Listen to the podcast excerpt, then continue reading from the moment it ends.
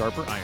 Spend the next hour with us studying the living and active Word of God, His two edged sword of law and gospel, recorded for you in Holy Scripture, all about Jesus Christ, crucified, risen, and ascended for you. Thanks for tuning in this morning here on Worldwide KFUO. Christ for you, anytime, anywhere. I'm your host, Pastor Timothy Appel of Faith Lutheran Church in Godfrey, Illinois. Thank you to the generous underwriters of Sharper Iron the Lutheran Church Extension Fund, where your investments help support the work of the Lutheran Church Missouri Synod. Visit lcef.org for more information. And Luther Classical College, a college for Lutherans by Lutherans, opening in fall 2025. Learn more at lutherclassical.org. On this Monday, October 9th, we're studying Hebrews chapter 3, verses 7 to 19. In today's text, the author of Hebrews brings up the words of the Holy Spirit from Psalm 95 in order to call the congregation that they would exhort each other to faithfulness and keep their hearts from being hardened by the deceitfulness of sin. To help us sharpen our faith in Christ as we study God's Word today, we have with us regular guest, Pastor Jeff Hemmer. Pastor Hemmer serves at Bethany Lutheran Church in Fairview Heights, Illinois, and he is also the assistant to the president of the Lutheran Church Missouri Synod. Pastor Hemmer, welcome back to Sharper Iron. Great to be with you, Pastor Appel. As we get started today, Pastor Hemmer, give us some context, anything we need to know about the epistle to the Hebrews and what's been talked about leading up to this section to help us with this part of chapter 3. Yeah, so uh, where we've been so far, uh, he the uh, the author, the anonymous author of the book of Hebrews, and we won't weigh in on uh, on who that author might be, um, but he, he he's got a very tightly woven argument, um, and and he's been in chapters one and two, he's been talking about what what Christ's incarnation and then his crucifixion, resurrection, and ascension has done for our humanity. That now now our humanity is exalted even above the angels and and at the same time that that he's laying out this christological anthropological argument he also weaves in um, a couple warnings since since this is what you have been given don't forsake it. You have this this remarkable treasure. So for instance chapter 2 begins very much like our section in chapter 3 begins. Chapter 2 is therefore because of all all the argument up until that point about Christ's incarnation um, because he does for man what he has never done for angels.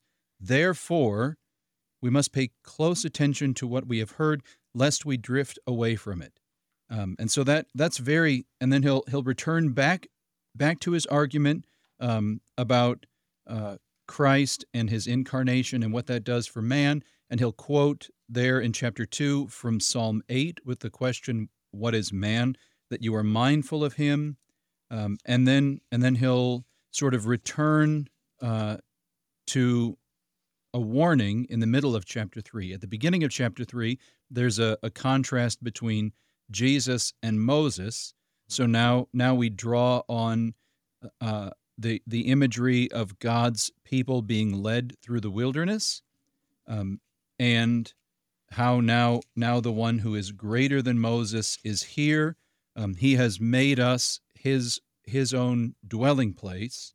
Um, Moses was faithful over God's house, but but now Christ is faithful over God's house not as a servant, but as a son, and we are his house if indeed we hold fast our confidence and our boasting in our hope. So, in the middle of the last verse uh, of the first part of chapter three, there's a there's a conditional there, right? We are his house if indeed we hold fast our confidence and our boasting and our hope. So that that condition is faith, um, and that that will be where the argument that he lays out here in the second half of chapter three ends up on on the necessity of faith. So at the beginning here, it'll be exactly another warning, just like the warning at the beginning of chapter two.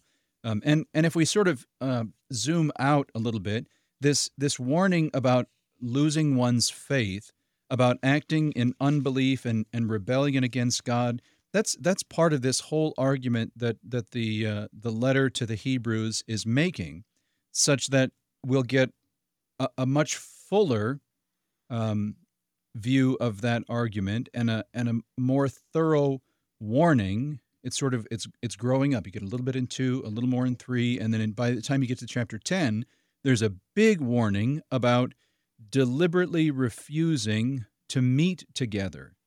So it's in it's in the gathering of the people together where we hear the word, where Christ sends his preachers to us, where we are given this inheritance in baptism, fed and nourished for the journey that we are on until God brings us into his his new heavens and new earth, brings them to brings his renewed heavens down to earth, raises us from from the grave, from the dust of our dying or decaying bodies.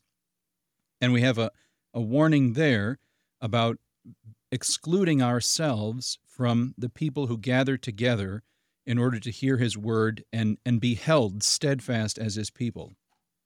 Hmm. Yeah, so, so, we're, this we're in the beginning of the crescendo, so to speak. That's right. That's right. Yeah, and I think even with as we'll see with the text from Psalm 95 that's quoted today when we consider the entirety of that psalm, the thought of God's people coming together in Psalm 95 is a big part of that. Let us let us sing into to the Lord, let us come into his presence with thanksgiving. That's going to again, the beginning of the crescendo that's heading up to to chapter 10 as you said. So we can explore some of those thoughts as we think about Psalm 95 and the way the writer uses it in our text for today. So this is Hebrews 3, beginning at verse 7. Therefore, as the Holy Spirit says, Today, if you hear his voice, do not harden your hearts as in the rebellion, on the day of testing in the wilderness, where your fathers put me to the test and saw my works for forty years. Therefore I was provoked with that generation, and said, They always go astray in their heart, they have not known my ways. As I swore in my wrath, they shall not enter my rest. Take care, brothers, lest there be in any of you an evil, unbelieving heart, leading you to fall away from the living God. But exhort one another every day, as long as it is called today, that none of you may be hardened by the deceitfulness of sin. For we have come to share in Christ, if indeed we hold our original confidence firm to the end. As it is said, Today, if you hear his voice, do not harden your hearts as in the rebellion. For who were those who heard and yet rebelled? Was it not all those who left Egypt led by Moses? And with whom was he provoked for forty years? Was it not with those who sinned, whose bodies fell in the wilderness? And to whom did he swear that they would not enter his rest, but to those who were disobedient? So we see that they were unable to enter because of unbelief. That's our text for today. That's Hebrews 3, verses 7 to 19.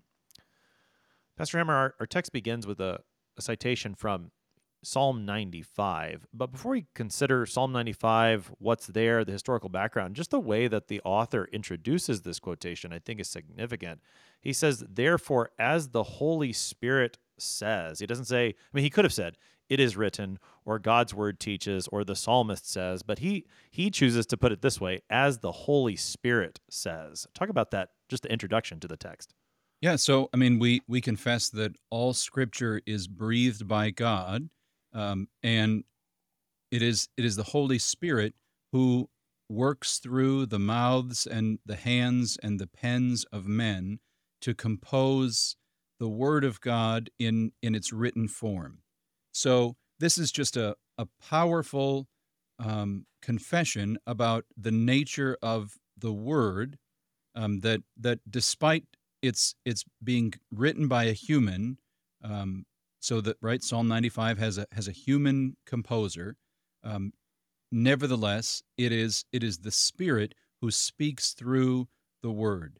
So i also it's noteworthy that it's mentioned here almost as an aside. He's not making an argument about the inspiration of scripture um, but he's just assuming the inspiration of scripture such that it's it's not even part of his argument for him to say therefore the holy spirit says. It's it's just it's well known that that the scriptures are the very word of god given by the holy spirit through the the work of their human authors but they remain the very word of god himself Yeah. So yeah, the, just the way that he says it, as if it's everybody knows this, so I'm just going to say it like that, is is remarkable. Something I think we would do well to imitate still in our our preaching and speaking as Christians today, and even uh, also the way that you know, as the Holy Spirit says, the present tense nature of this. Especially thinking forward to what's coming in chapter four, that the living, that the Word of God is living and active, that it, it's not simply that the Holy Spirit said this for the people of Israel long ago, but this is also the Holy Spirit speaking this to you Hebrews listening to this this text right now. Yeah, absolutely. And that's I mean that's telling too that he understands his his work here is also inspired by the Spirit, that it is what he's writing for the church is also by the work of the Holy Spirit. And it's not yeah, excellent excellent point that it's not a past tense the Spirit has has said this in the past, um, but that Psalm 95 is still the Spirit speaking to the audience of, of the letter to the Hebrews, it's also still speaking to us. I mean, it's it's part of our um, morning liturgy, the Venite. Um, part of our our uh, order for matins includes this this sort of uh, call to gather and to sing. Um, that is that is part of Psalm 95. Conspicuously, our Venite leaves out the part that we'll get to here in a minute. Um, but you can't you can't have just part of a psalm right you can't have just part of a of a song lyric um, as soon as someone you know gives you that that little earworm right just enough of a of a hook that the whole thing embeds itself into your brain and suddenly you're singing words that that maybe were not quoted to you so so it is with the psalms as well that you you receive them as a whole um, a whole poem, a whole song. So even though we only get part of it here, you're you're right to direct us to the whole thing. Okay, so so as you mentioned, this psalm, Psalm 95, shows up in our morning worship in matins, as we call it, the Venite. The the first part of it in Latin is is often how these songs are named liturgically. So as you pointed out, though, this is a part of the psalm that we don't sing, at least in the setting of the Venite that we have in Lutheran Service Book. So give us that more full background of what Psalm 95 says as a whole, the parts that we know, and then how that leads into this part that is quoted here that maybe we don't know quite as well. So Psalm 95 would have been uh, a psalm that the people um, would sing together for those traveling festivals. And I think the the footnote in the study Bible says, for instance, uh, the the festival of booths or tabernacles. So one one where you're you're going to Jerusalem, um, and it is you know the language of the psalm is is carefully chosen for such an occasion um, because it it implies movement. Where where are we going? Come, let us sing to the Lord. Let us come into His presence. So you have you have this twofold um, invitation. The one is is to come into the Lord's presence, and the other is what what to do in His presence. Let us sing, um, and then verses three and four give you the rationale. Why should we come into the presence of the Lord? And why should we do so with joyful noise and songs of praise? Because He, the Lord, is a great God. He is He's King above all gods. He holds in His hand the depths of the earth. The heights of the mountains are His. The sea is His. Why? He made it. His hands uh, were were the very hands that formed the dry land. Um, and then for us, what is uh, the conclusion of the Venite? Let us worship and bow down. Let us kneel before the Lord our Maker. Um, and then, um, well, we'll do verse 7 as well, part of our Venite. For he is our God. We are the people of his pasture and the sheep of his hand. And then, and then you get the part that's quoted. So, come, we're going into the presence of the Lord and in his presence we're going to sing songs of praise. Why? Um, because of his greatness because he has made everything because he still upholds everything and not just all the things out there but also or all the things past right? Creation is not a, a once and done event um, that as soon as the the six days of creation are over, God rests um, and and is forever finished with His work. But He's still active in His creation, and and it involves now not just mountains and land and seas, but it involves us. We are the people of His pasture and the sheep of His hand. So more than more than all all these other things, the the crown jewel of His creation is mankind. Um, and more than than just he's a, a king over all the other supposed gods, a king higher than all the other false gods, um, not just worthy of our worship for all that he has made out there, but that we are his. And he has called us by name. Um, he, he has made us his own, and he has made himself our God. And so, uh, in the, again, in the context of the psalm, we are coming into his presence for one of these traveling festivals. We've come to Jerusalem as the Lord has commanded. We're even going into his presence, probably in or around the temple. So then the, the rest of the psalm, I think, becomes a warning against going into the Lord's presence in an unfaithful way, in a way that does not have true faith. So, and this again is the part that the writer of Hebrews is going to quote particularly help us and then and this the part as you pointed out is not in the venite. Maybe we should start including it.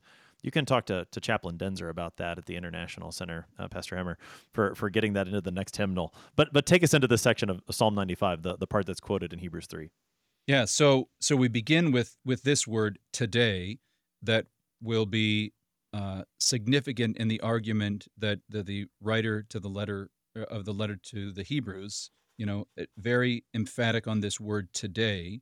So here we are. We we arrive at the temple in this traveling psalm, and today, in hearing his voice, do not be like those who at Massah and Meribah, um, the the waterless places where the people are thirsty and where they are uh, notorious for their grumbling. Do not harden your hearts as they did when your fathers put me to the test and put me to the proof, though they had seen my work. So don't don't let the hearing of the word of God um, fall upon deaf ears or hard hearts.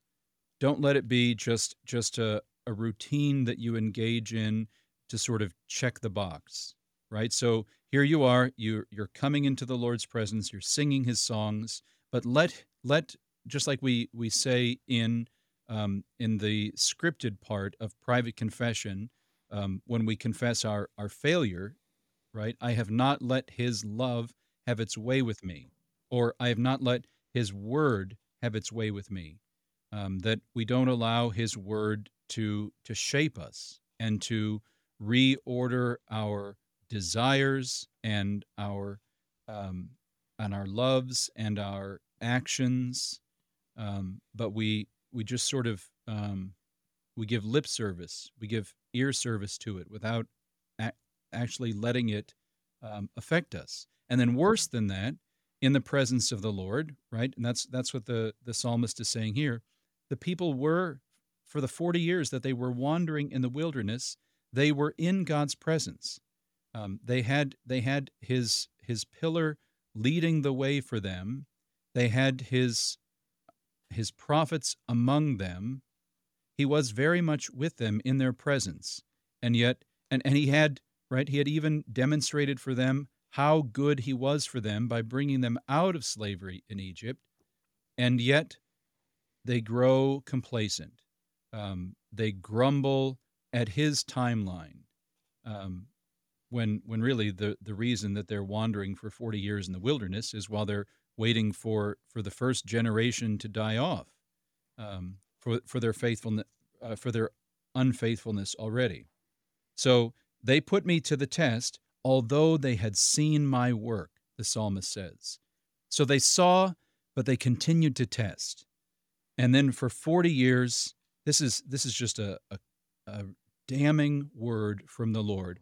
For 40 years I loathed that generation and said, They are a people who go astray in, the, in their heart, and they have not known my ways. Therefore I swore in my wrath, They shall not enter my rest. That's I mean that's crushing. Don't be the people that God loathes.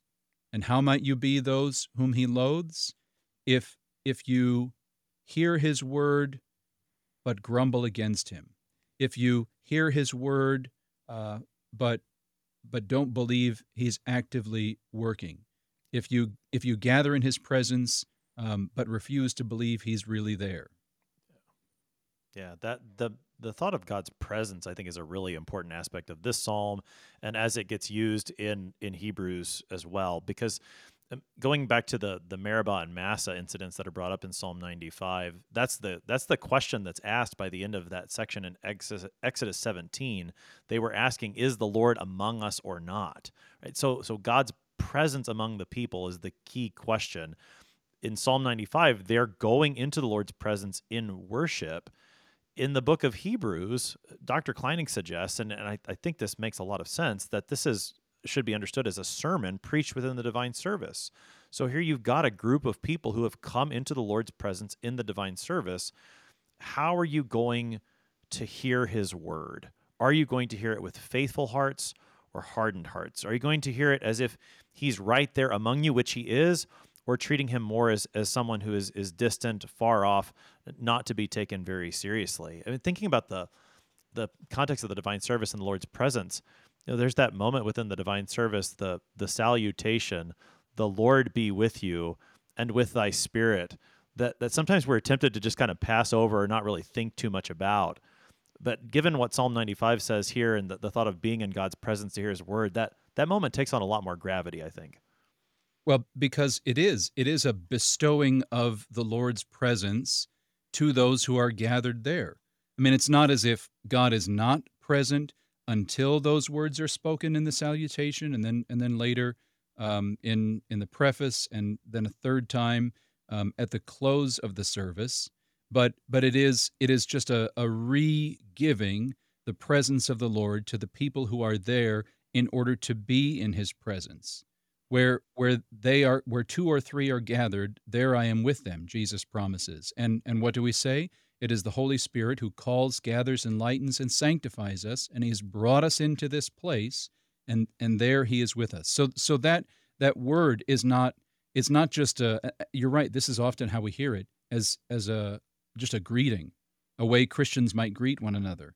But it is it is in the context of the divine service. It is a bestowal of the lord's presence. And then and then how perfectly do the people respond um, and with thy spirit as well to say right and you think what when does when does the the pastor say this to the people? When does he give the presence of the lord to them? Um, he does it three times before the collect when he's about to gather all of their prayers together um, at the beginning of the service of the sacrament when he's about to speak the words of Christ that that make bread to be his body and wine to be his blood. And then right before the closing benediction which the Lord gives to his priests and says with these words you bless my people. So before three very uh, high points of the service it's sort of like you know we we pastors get get butterflies in our stomach and our knees begin to knock and we and we question whether whether the spirit was really laid upon us at our ordination or not. And so we speak the lord's presence onto his people and they respond and with thy spirit um, as as a kind of affirmation um, that the lord's spirit is with us in order to do these remarkable things we're about to do Mm. Yeah, and and then to receive those remarkable things in faith, because that's you think about those moments again prior to the collect, and then come the readings where you do hear the living voice of God, where the Holy Spirit speaks to you in the Scriptures, as is happening here, right before you receive the body and blood of the Lord, right before His name is placed upon you in blessing. We need the Lord's presence to be with us so that we would receive those things in faith rather than with an unbelieving hardened heart. And, and again, that that really I think heightens those moments in the service so that we do engage in those as a, as a prayer and receive those as the blessing that they're in, intended so that we don't just kind of, you know, oh yeah, I'm here in church and, and this is what you always say. oh, this is what is needed at this moment so that we would receive the Lord's gifts for our blessing, continue in that faith that, that He's given rather than turning away, falling from it. And you make a really excellent point there that the the way to have receiving hearts is not for me to to make my heart more receptive. The way to have ears that that delight to hear the word is not for me to sort of, you know, scrunch up my face tighter and and open my ears farther. Um, but it is the Lord with His presence who causes His word to be effective. So the harder I try, uh, the harder I will make my heart, and the less receptive I will make my ears. So the solution is not right.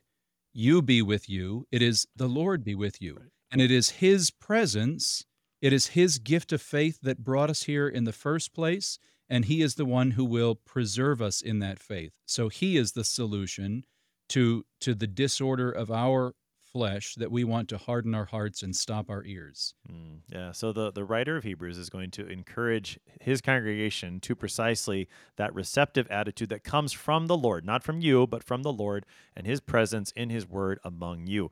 We're going to look more at how the writer of Hebrews takes this quote from Psalm 95 and applies it to his hearers on the other side of the break. You're listening to Sharper Iron on KFUO. We're talking to Pastor Jeff Hemmer this morning. We'll be right back. Please stick around.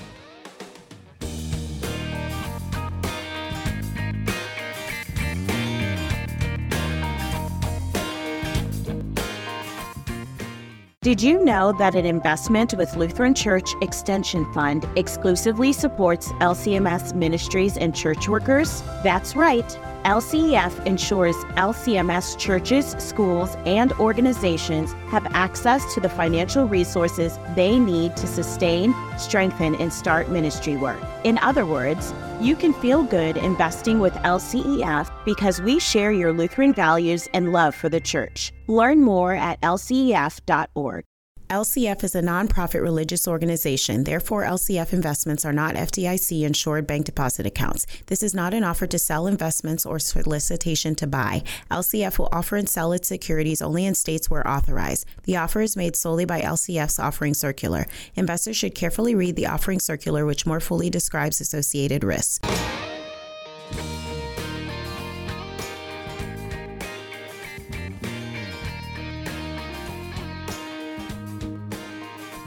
Welcome back to Sharper Iron. It is Monday, October 9th. We're studying Hebrews chapter 3, verses 7 to 19 with Pastor Jeff Hemmer. He serves at Bethany Lutheran Church in Fairview Heights, Illinois, and is also the assistant to the president of the Lutheran Church Missouri Synod. Pastor Hemmer, prior to the break, we looked at the lengthy quotation from the end of Psalm 95 that the writer of Hebrews brings up. This is what the Holy Spirit is saying to the congregation of Hebrews. And now in verse 12 of our text, he begins to apply it to them.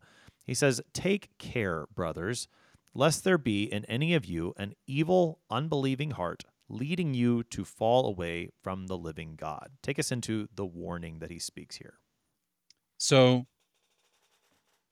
note first, he, he calls them brothers. So, we're, we're all in this together. Even, even preachers need to receive the, the preaching of the word the law to prick our consciences and the gospel to to deliver forgiveness to us. So if all of this is the case, those those people whom God himself brought out of Egypt were nevertheless caught up in unbelief and grumbling and trusting in themselves and despising the Lord, wishing they'd never been brought out of slavery in Egypt, um, despising the promise, the land that he he was bringing them into, if if those who were in in the very presence of God and who saw with their own eyes his miraculous works to deliver them, you also take care hmm. so that there not be in you an unbelieving heart, a heart that would draw you away from from God himself. So God's presence is here, um, and you are in his presence, but by the unbelief of your heart, um, you might be led away, whether, you know, just spiritually led away um, and, and a kind of apathy and indifference to the word, even while being in God's presence, or eventually that that culminates in a in a physical being led away. So eventually you'll you'll despise the word so much that you're not even there where the word is is being proclaimed, where the gifts of God are being delivered. And notice that we hear this this uh, section here in verse 12 we begin with unbelief and then in 19 we end chapter 3 we end this little argument um, with unbelief and then in between all of that are are the fruits of that unbelief so an unbelieving heart then doubts god's word begins to act contrary to god's word and finally um, that rebellion against God uh, becomes a, a full blown atheism. So every every act of sin, every act of intentional sin, is is a breaking of the first commandment, is an action of unbelief, but it hasn't it doesn't come to full blown uh, rejection of God's gift of faith immediately. That's sort of a, a gradual process, one that we are right as as long as we are here hearing the word of god we are we are being rightly warned against the the nature of our sinful hearts so we are we are warned to remain as the lord's sheep in his pasture being fed by him and not giving in to whatever actions of unbelief would would proceed from our own hearts hmm that that thought of the gradual process in which faith becomes unbelief, I, I, think is something that we see throughout the letter of Hebrews. You, you, mentioned how there's a bit of a crescendo through the letter. Back in chapter two, therefore, the first verse, therefore we must pay much closer attention to what we have heard, lest we drift away from it. Right? This this process of drifting, it usually doesn't happen in one in one day where a person who has been faithful now suddenly is an atheist, but rather it is a drifting away. And so the need to to take care to watch out for this evil, unbelieving heart that would lead us to fall away from, uh, particularly from the living God. That that seems significant that he calls him the living God that we would fall away from. Talk a little bit about that. Well, he is uh, he is a God who uh, is not a you know a figment of our imagination. He's not an historical figure who no longer exists, but we we confess especially of Christ, that he is the same yesterday, today, forever, as as the writer of this letter will in uh, in just a few chapters.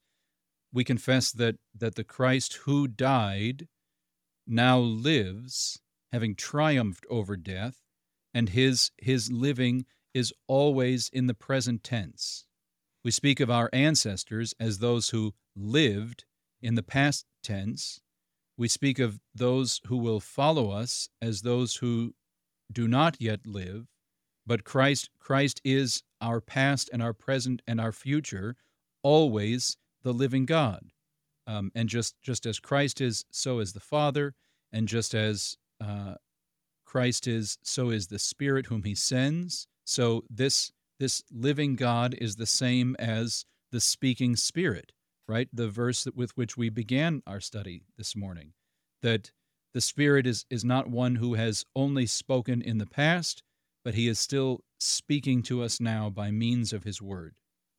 Hmm. Yeah, and this this phrase "living God" is going to come up later. Again, thinking of that crescendo in, in chapter ten later, he will say it is a fearful thing to fall into the hands of the living God. So we probably should keep this warning in mind as we continue forward, and especially to where it starts to crescendo there in chapter 10. We don't want to fall away from him because we don't want to fall into his hands as an unbeliever. So part of the solution that he gives then is in verse 13. He says, Exhort one another every day, as long as it is called today that none of you may be hardened by the deceitfulness of sin. So, exhorting each other, uh, doing that today, there's part of uh, what he picks up from Psalm 95, all for the purpose of not being hardened by the deceitfulness of sin. Take us into verse 13. Yeah, isn't, isn't this a fun little phrase? As long as it is today, right. uh, then, then we are to be using the word of God um, to exhort and encourage, um, to rebuke, reprove, forgive one another um, on on every day, on only the days that end in Y, is sort of how, how this, you know, uh, on just today, That's not right. tomorrow, not yesterday, but if it if it's today, then then the word is for us right now. Um, and you know, of course, tomorrow never comes. Uh, Right. Tomorrow is the day after today. So on every day, then every day, and it's just a it's a, a beautifully poetic, um, a fun homiletical device as well um, for for the author of this letter to say, as long as it is today, then then you have the word, and it's not too late, right? There's there's a there's an encouragement in that. Today you are here. Today the Lord is with you. Today his word is in your ears. Today he gives you a new heart. Today he calls you his own in baptism. Today he feeds you with his body and his blood from the altar. Today, today, today. Yeah, well, and, and that you know the urgency of it, but also the the nature of the gospel of the word today. That as as you said, he's he's present with you today. He's he is there for you today. He's not waiting until tomorrow, and you didn't miss him. He was there yesterday. He's there today for you, and that that presence is a, a gift to you. So, I mean, the a recent Old Testament reading in that we heard in the three year lectionary seek the Lord while he may be found, call upon him while he's near. He's there today. So this isn't you know it is a it is a warning and exhortation, but there's that that good it's a very good news piece of, of gospel that he gives. Yep, yep, absolutely. Yeah. Okay. So so today then, as long as it is today, so every every day that ends in Y, uh, what are you to do? Exhort one another. What what does that look like to exhort one another every every today?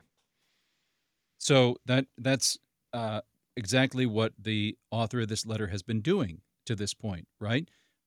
Reminding them, God is with you. Do not harden your hearts. Um, he He alone is God. Fear, love, and trust in Him. So this this exhortation is what Christians do to one another.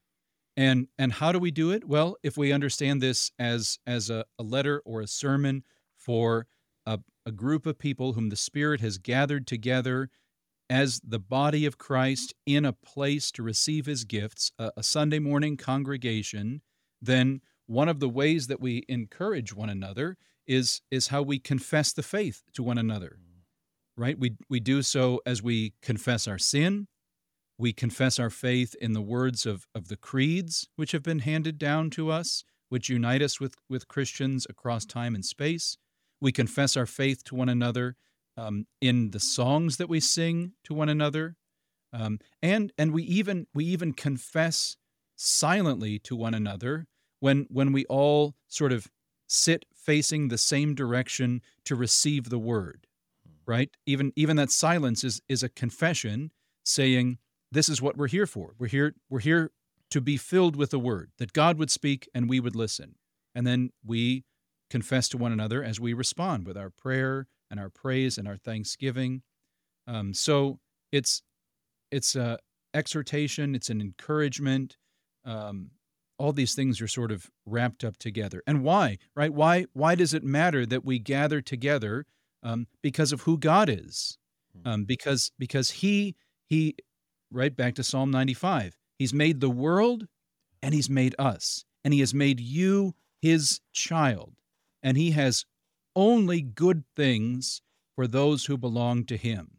So there's right there's there's both law and gospel in in this exhortation. Right? Here's here's what God is giving. So let us let us not reject what he gives.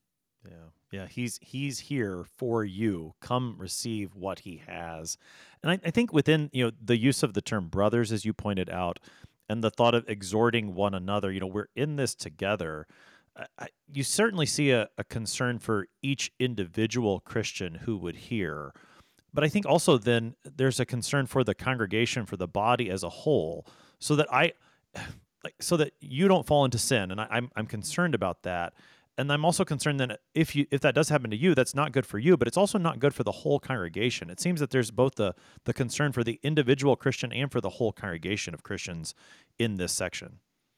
Oh, absolutely. That that we would all be there with hearts receptive to his word, but also that that we would we would be concerned for those, right? Because, you know, no matter how small a congregation, a pastor never knows um, all of his parishioners as intimately as someone else in the congregation knows them, right? So, you know, a mother will know her children better than than a pastor will will know those children or, or siblings one another, um, or or neighbors one another, and so we we encourage one another against this this gradual um, cancerous unbelief that eventually manifests into full blown atheism and rebellion against God as we begin to see it in one another, right? We, we, as parishioners, we begin to see the slow falling away of those who are less and less attentive to the word, hearing it less and less, doing it less and less, loving it less and less.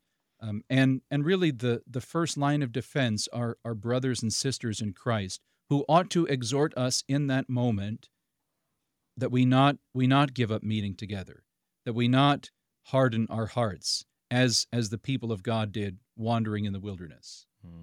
The, the phrase hardening of hearts or hardening comes up in verse 13 and he says that that the hardening would happen through or by the deceitfulness of sin. Talk about that that hardening and, and how the deceitfulness of sin does that.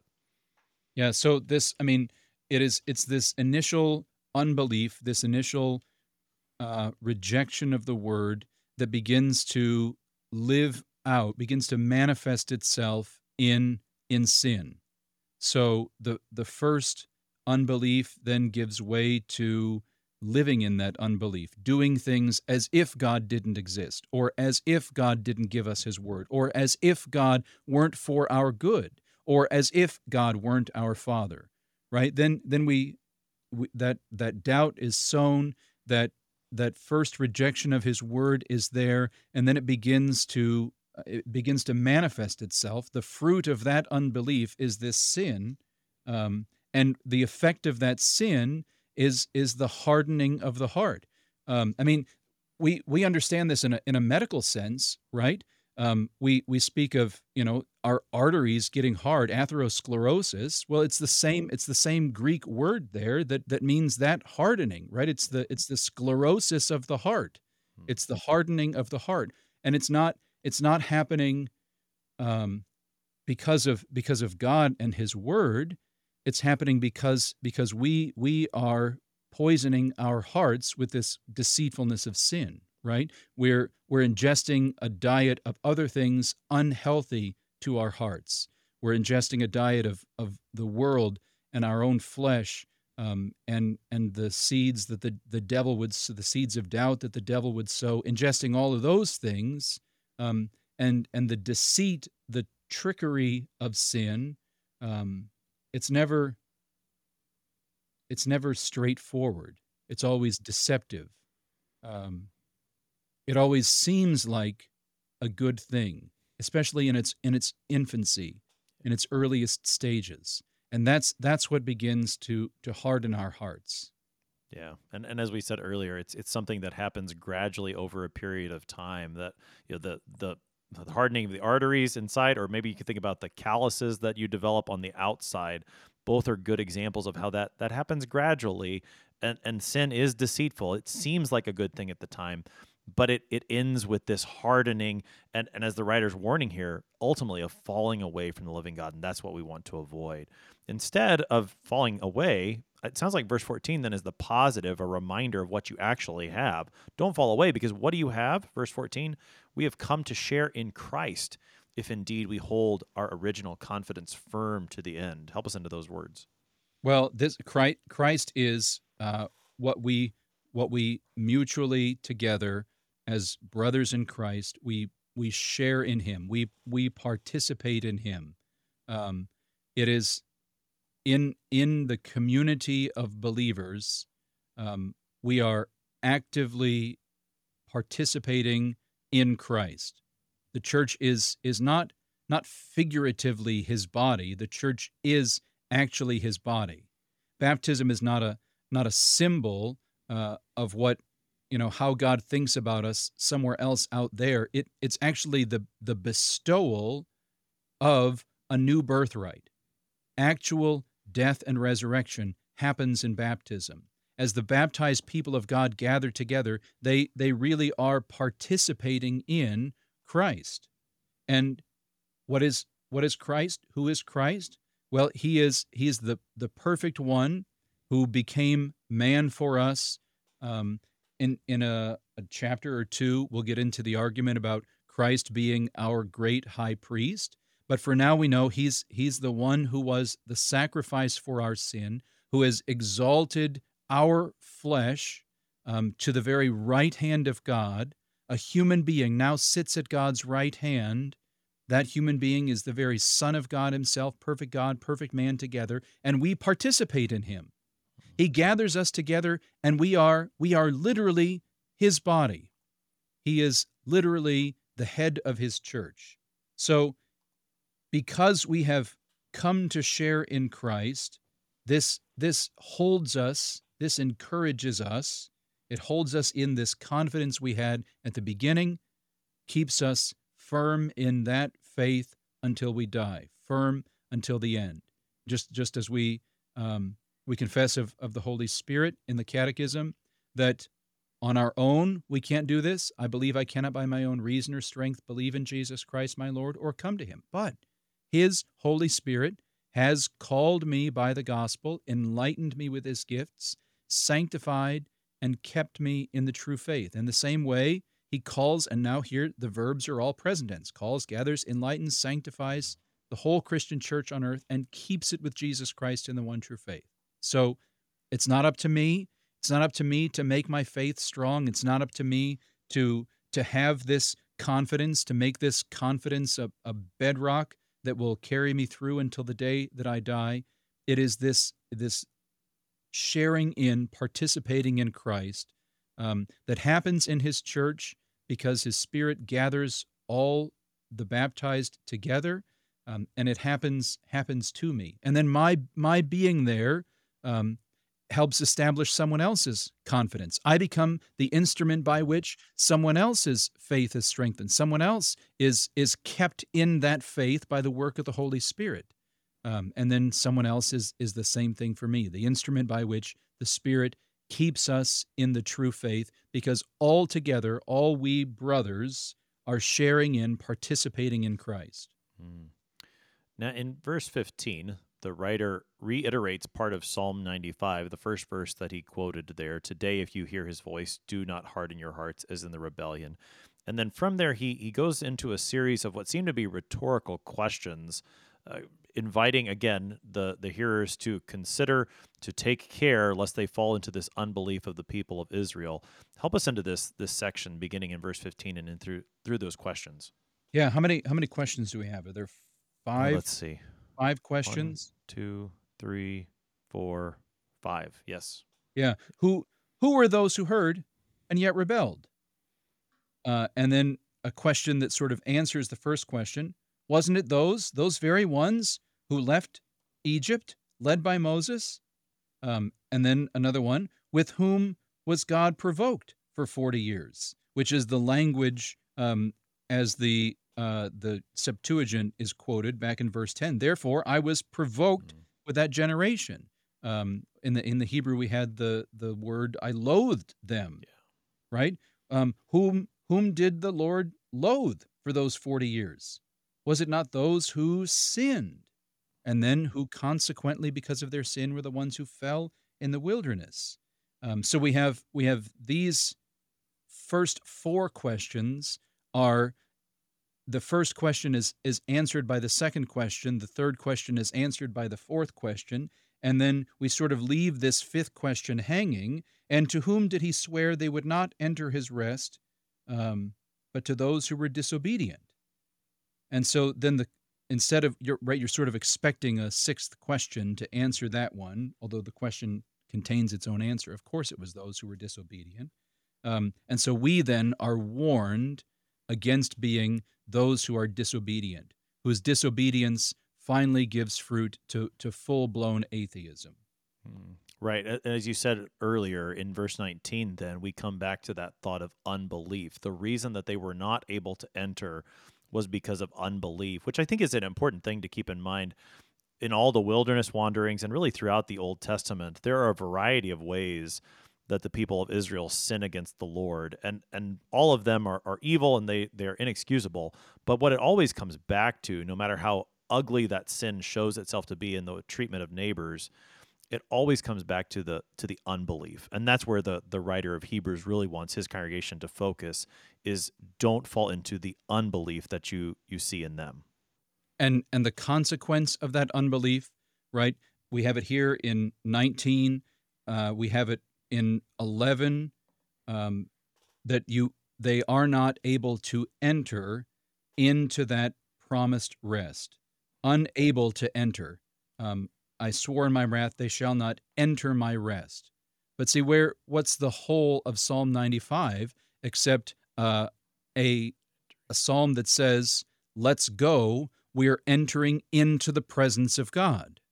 So this, that's that's the warning here right? And i think you know it's not it's not self-serving when your pastor says come to church. Um, he doesn't he doesn't get paid on commission. He doesn't you know the more people who are there he doesn't get like you know 10% of, of the the offering plate or something. Right. um, or he doesn't you know get paid per per customer or something. Um, he's not a salesman like that. He wants you to come to church to enter into the presence of the lord so that on the last day you can enter into the presence of the Lord. We are, we are enacting that last day every time we gather to church. We're practicing for the resurrection every time we gather together in the Lord's church. We're learning to delight in the Word as we gather together in the Lord's church. And, and Christians are useful to one another now and will be useful to one another in the resurrection. That's the nature of the Lord's body. And so that, that this section ends with this ominous phrase, they're not able to enter, um, is sort of, you know, what, what gives your pastor heartburn. When you don't enter into the presence of the Lord now, you're setting yourself up eventually in the future to be unable to enter into the presence of the Lord. And what's our what's our encouragement? Well, if this is a day that ends in Y, if it is if it is today, then you have opportunity right now repent and return and be gathered in the company of the Lord's church, where He gives you the heart that, that you need to have. He gives you the ears that are receptive to the word. Hmm. Yeah, what a, what a marvelous uh, pastoral. Just, I mean, the whole the whole letter is pastoral, but this section particularly, you see that even as he he speaks these very strong warnings, he does so because he wants this congregation to enter into the Lord's presence to that eternal rest. That's where this is headed in chapter 4. He wants the congregation to enter into the eternal rest. So come to the Lord's rest right now. Go on Sunday morning. Hear the Lord's word in faith. Don't reject it. Don't be sluggish of hearing, but rather listen to the Lord's word, receive his gifts. He is present for you there with his gifts. Receive them in faith. What a what a pastoral encouragement, warning at the same time from this letter to the Hebrews, which is not just the letter to those Christians then, but this is still the word of the Holy Spirit to you and me as Christians today, speaking to us this warning and this encouragement to receive Christ in faith. Pastor Jeff Hemmer is pastor at Bethany Lutheran Church in Fairview Heights, Illinois. He is also the assistant to the president of the Lutheran Church Missouri Synod. He has been helping us today to study Hebrews chapter 3, verses 7 to 19. Pastor Hemmer, thanks for being our guest today. Pastor Appel, it's a pleasure as always. I'm your host here on Sharper Iron, Pastor Timothy Appel of Faith Lutheran Church in Godfrey, Illinois. If you have any questions about Hebrews 3, send an email to kfuo at kfuo.org. It's always a joy to hear from you. Thanks for spending the morning with us. Talk to you again tomorrow.